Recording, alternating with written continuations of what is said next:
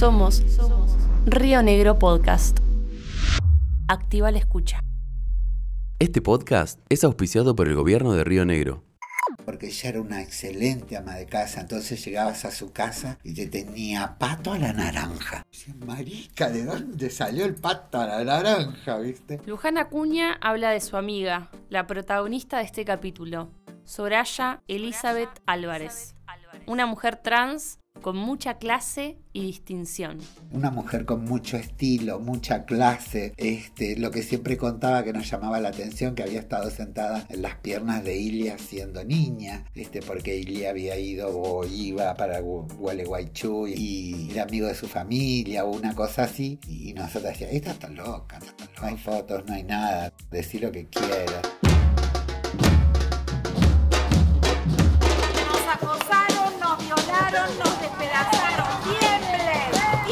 Desobedientes, desobedientes. Historias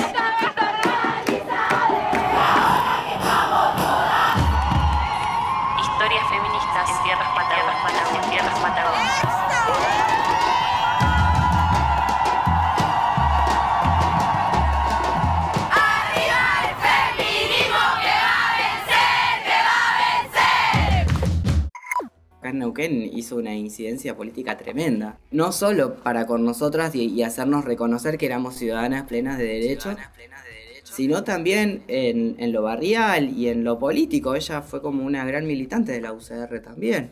La que nos adelanta parte de la vida de Soraya Álvarez es Tatiana Breve, muy amiga de Soraya. Y en particular yo eh, creo que las personas no se van, se convierten en otra cosa y nunca nos dejan. Soraya para mí fue la muestra en carne de todo lo que nos, no- no- no- nos toca pasar como, como colectivo de personas trans. Soraya es, es una mujer que tuvo que irse de su lugar de, de nacimiento en Entre Ríos, Gualeguaychú, a Buenos Aires, a la gran ciudad, en busca de, de oportunidades.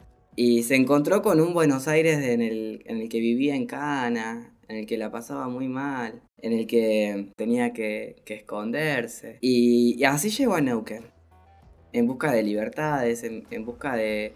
Cuentan mis compañeras que, que acá en Neuquén era el lugar en el, en el que menos la llevaban en cana. Entonces era como muy común venir a Neuquén. De hecho, no solo no la llevaban, en, no la llevaban tanto en cana como en otros lugares que las hacían cumplir 15, 20, 30 y 90 días presa, sino que también eh, al ser una ciudad de paso como era nuestra ciudad, eh, era una ciudad petrolera donde se laburaba muy bien y venían a buscar dinero para irse a Europa, ¿no? Como que la busca de la libertad, de la libertad era Europa. Entonces el paso era el sur. Hacías la plata en el sur para buscar la libertad. Soraya, como contaba Tatiana, nació en Gualeguaychú. A los 15 años se escapó y se fue a vivir a Buenos Aires. Quería estudiar teatro, pero a su mamá esa idea no le gustaba. Temía que abandone el secundario. Promesa de por medio, se instaló en Capital Federal. Trabajó en una fábrica de pomadas de zapatos, en un estudio legal, en una inmobiliaria y también en la calle. Y terminó, como muchas de sus amigas, acá, en Neuquén. Ella se vino como artista de varieté, inscripta como artista de varieté, a trabajar a los cabarets de la zona que las contrataban con ese carnet de, de artista de variedad. De esa manera llega Neuquén. Cuando descubre que se puede quedar a vivir, que no la llevan presa como la llevaban en Buenos Aires, que no se pagaba un canon por trabajar en la calle, se decidió quedarse y bueno, y se quedó hasta el día de hoy. Luján también fue íntima de Soraya. Se conocieron primero de joven, pero se hicieron mucho más amigas de adultas.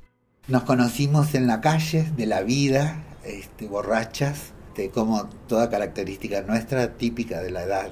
Era lo que teníamos que hacer, lo que podíamos hacer, era emborracharte, drogarte y salir a trabajar de noche. Te drogabas de día, estabas escondida, chupabas de noche para salir por el frío que hacía en Neuquén, tenías clientes que atender y porque borracha funcionabas mejor. Fue una mujer muy solitaria que permanentemente muy cerrada. Cuando se entera que yo empiezo a hablar de la vejez hace más o menos 10 años atrás, nos volvimos íntimas amigas.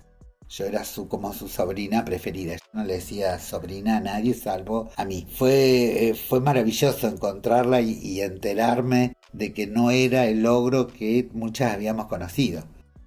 ¿Me entendés? Porque ella formaba parte de las revoltosas del otro lado, porque estaban las revoltosas de allá, las caricatas que éramos las que no teníamos tetas, estábamos del lado de, por el microcentro y del otro lado de la ruta, por la zona de la 22, del Ceferino para allá, estaban todas las diosas con esos cuerpos esculturales, con pechos, desnudas. Entonces estaba como bien delimitadas las zonas. Y, y, encontrarte con ella era siempre o porque venía para una pelea o porque venía, por, una fiesta. porque venía por una fiesta. Y después volver a vernos como militante, no, no, no lo podíamos creer. No podíamos creer que ella hubiera tenido ese compromiso social de involucrarse con gente, con la gente heterosexual, que encima le decía puto de mierda que le sacaba el cuero y que todo lo demás. Pero por vos estás loca, marica, ¿por qué haces eso? Buscate otra cosa, hace otra cosa. Nada, a ella siempre le interesó mucho, mucho lo social.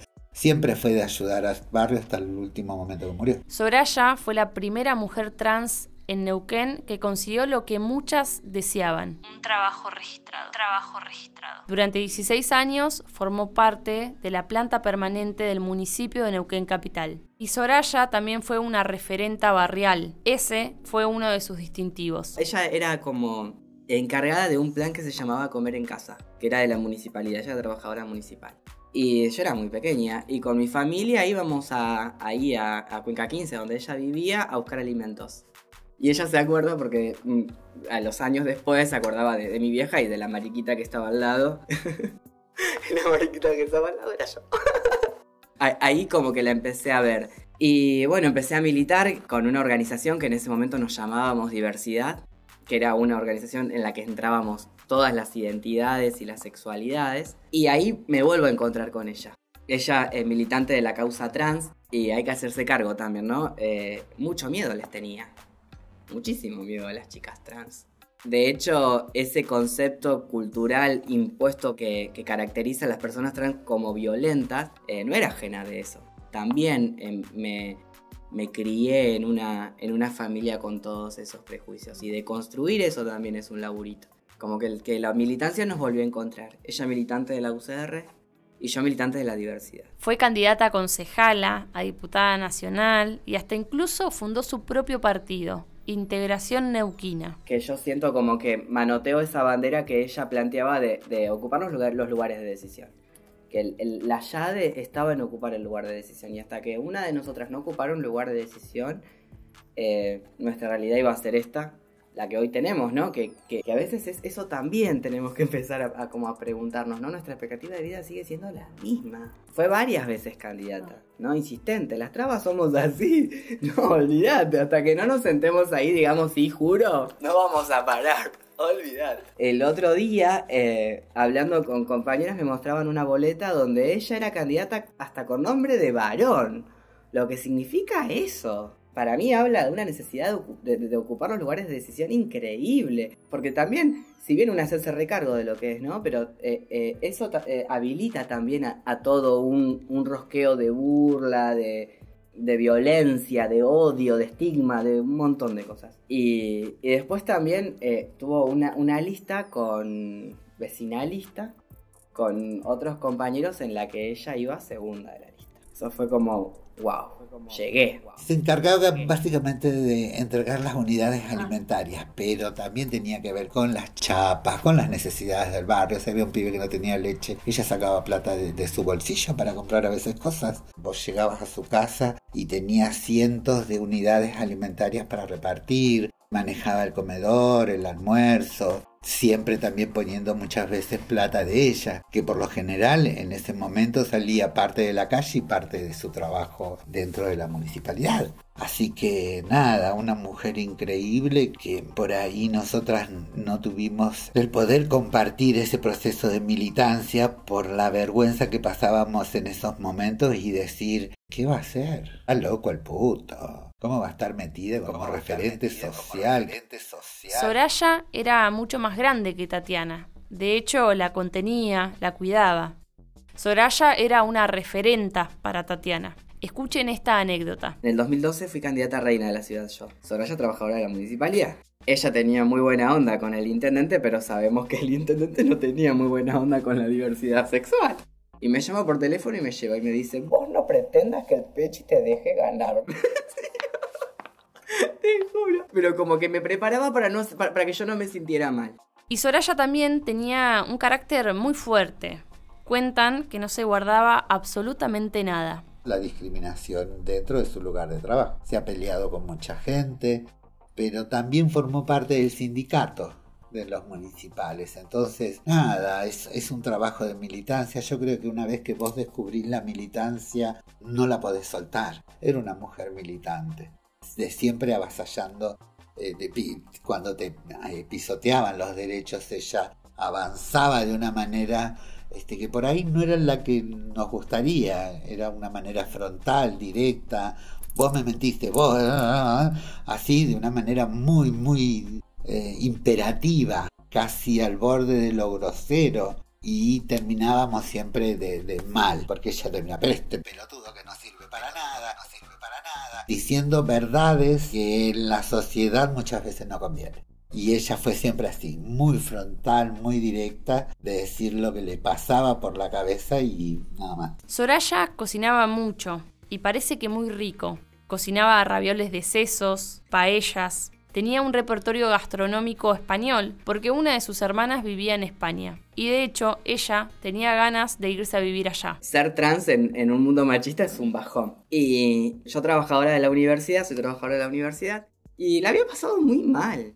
ese día en la universidad. Y entonces terminaba de secarme las lágrimas literal y me suena el teléfono. Miro desde las horas.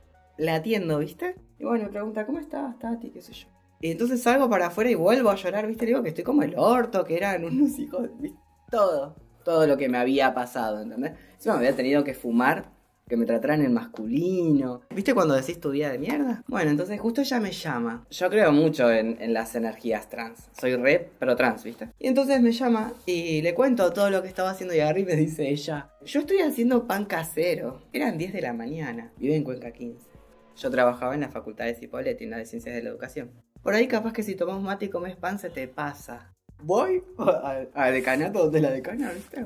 Con toda mi rabia del mundo le digo que me voy al carajo. Y me fui a comer pan. Y cuando llego, me tenía una montaña de pan. No solo para que me coma, sino para que me lleve. Genia, genia. Con 66 años era quien tenía a su cuidado el edificio de la Municipalidad de Neuquén. Soraya tenía la edad, pero no los aportes necesarios para jubilarse. Era una de las pocas que iba a cobrar una jubilación y vivir en su casa sin tener que pagar alquiler. Ella soñaba con jubilarse. Eh, no, no quería jubilarse con la mínima porque sabemos que nadie vive con eso. Teníamos experiencias de eso. Una compañera que también era trabajadora de la municipalidad, en un momento se jubila y se jubila con la mínima y la verdad que pagar un alquiler es mucho, no, no le alcanzaba. Entonces como que teníamos antecedentes de que eso no queríamos. Entonces como que lo charlábamos mucho. De hecho, eh, a todo el mundo le preguntábamos cómo podíamos hacer, nos reunimos con concejales, buscamos por todos lados la forma de, que ella se pudiera jubilar. En realidad de que ella pudiera quedarse en su casa.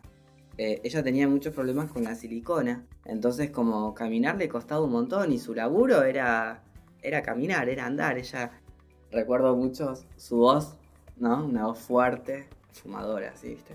Y diciendo que, era, que había sido directora de monitoreo. Eso para ella fue como, wow.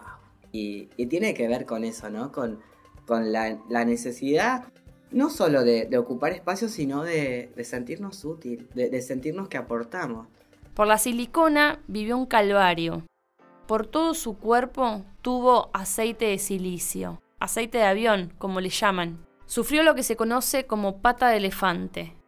Una tarde se tropezó, cayó de espaldas y ahí fue que las siliconas que tenían los glúteos reventaron. La silicona decantó y drenó a su pierna izquierda. Así, caminar para ella se convirtió en un martirio. Empezar a ver determinadas cosas que se manifestaban hizo que mi cabeza se fuera abriendo mucho más el hecho de las siliconas en las piernas, de que se le hincharan las piernas, de qué podíamos hacer para que le mejore la circulación, empezar a pensar en distintas terapias alternativas con respecto a sus piernas, a ponerles agua caliente, hacerle masajes con agua caliente para que la silicona se fuera corriendo, subiendo o acomodando los lugares en que más le molestaba y también mucho acompañamiento eh, de pronto de andar sola en el médico, en la vida, pasó a andar acompañada para todo. Y eso generó un fuerte impacto en su cabeza porque su hermana de la vida, Marga, que tiene la misma edad, eh, ya empezaba a usar bastón, ya usa bastón. Entonces su gran dolor, su gran trauma, su gran todo tenía que ver con eso, que ella no quería usar bastón, que ella no quería ser vieja. El último mes, Soraya lo vivió internada. Nosotras no sabíamos un montón de cosas de su parte, que nos fuimos enterando con el tiempo, de algunas afecciones de salud, que tenían que seguir con un largo tratamiento, que ella nunca lo, lo dijo y lo descubrimos hacia el final de sus días cuando ya no había nada para hacer. Viste, tenía una leucemia mieloblástica aguda bastante importante y que nunca la trató, la trató en sus comienzos, después lo dejó, después volvió hasta que ella no hubo nada para hacer. Eso fue lo lamentable de todo esto. Como Leonina y muy particular que era, ella quería eh, que sus restos fueran como los de su mamá. Y, obvio que se respetó porque si había algo que se tenía, que se le tenía a Soraya era respeto. sí, sí, es de la generación a las que no se le decía que no. El 24 de enero del 2021, Soraya falleció en Neuquén. Falleció en la más absoluta soledad, llamándome para hablar conmigo, para decirme nada. Nada, la última vez que nos vimos, que hablamos por teléfono, me dijo, tenemos que seguir por más noches de parrandas, porque lo más lindo que pasó en mi vida es habernos hecho, habernos hecho tía y sobrina. Yo veía, no sé, veía a la vieja en la que se estaba convirtiendo, pero a la vez la veía con tanto glamour, tanta tanta cosa, ¿viste? No tiene ni dónde caerse muerta y mira cómo te aparece, te aparecía una joya, un ser excepcional que se extraña un montón y que hubiese sido necesario que estuviera, que estuviera hoy con nosotras, con nosotras. Una estupidez haberse dejado morir, una estupidez por tenerle miedo a la vejez. Hoy el nombre de Soraya Álvarez está escrito en el Banderazo Trans, una iniciativa que impulsa el archivo de la memoria trans, que consiste en una inmensa bandera rosa, blanca y celeste que recorrió el país, en el que fueron escribiendo nombres de las personas trans fallecidas, desaparecidas, asesinadas, para preservar sus historias y la memoria trans.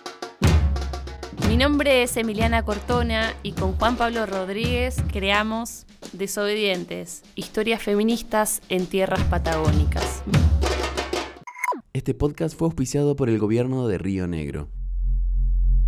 Recién escuchaste un podcast de Río Negro Radio.